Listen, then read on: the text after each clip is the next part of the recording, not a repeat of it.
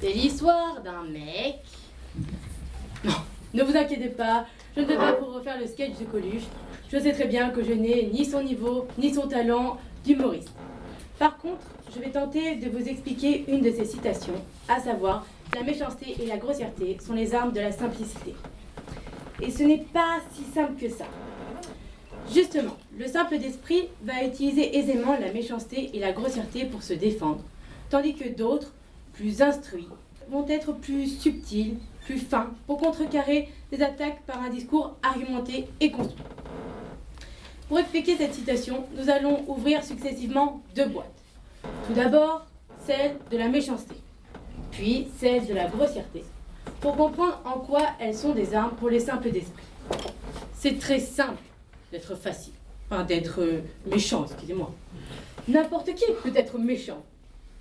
Il suffit de le vouloir et de toucher un point sensible de la personne que l'on a en face. Parler de son physique, de sa religion ou des idées politiques. Juste une petite réflexion.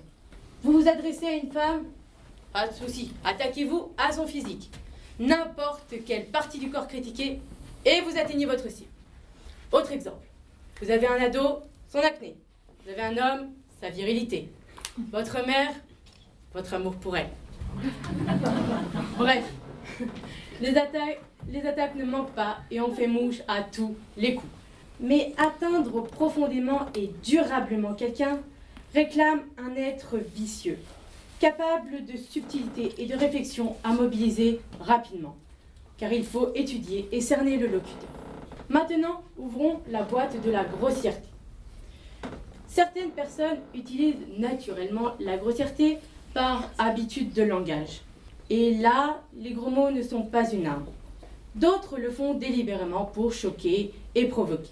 La grossièreté va permettre d'exagérer une phrase en lui donnant un effet plus percutant qu'un innocent euh, zut ou saperlipopette qui est euh, un peu trop vieillot. D'autres pensent que cela fait Jones, ce qui, euh, selon moi, est clairement une insulte à l'intelligence des, jeunes et leur discernement. Par contre, l'insulte grossière a le pouvoir de concentrer en quelques lettres toute l'agressivité du locuteur.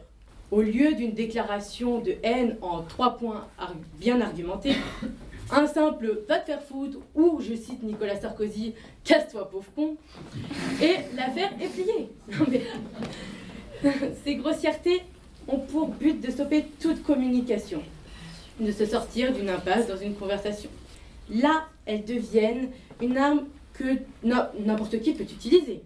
Un discours argumenté demande beaucoup plus de ressources et de connaissances, en tout cas jusque trois lettres. En résumé, il est facile et simple d'utiliser la méchanceté et la grossièreté pour se défendre d'attaques malveillantes.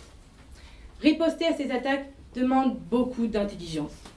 L'interlocuteur doit non seulement savoir manier la langue et toutes les subtilités du langage. Et là, bah, c'est pas donné à tout le monde. Ce que j'en pense, moi, eh bien, oui, c'est très simple et facile d'être méchant et grossier avec d'autres. Mais ce n'est pas mon mode de fonctionnement. Je ne comprends pas qu'on puisse utiliser aussi facilement ces armes pour se sortir de situations aussi délicates. Je crois en l'être humain, qui est capable de raisonner. Nous sommes tous capables de discuter sans s'insulter ou euh, bah, tout simplement se blesser. Bon, j'espère que vous avez tous bien compris le message. Et puis, ciao les enfoirés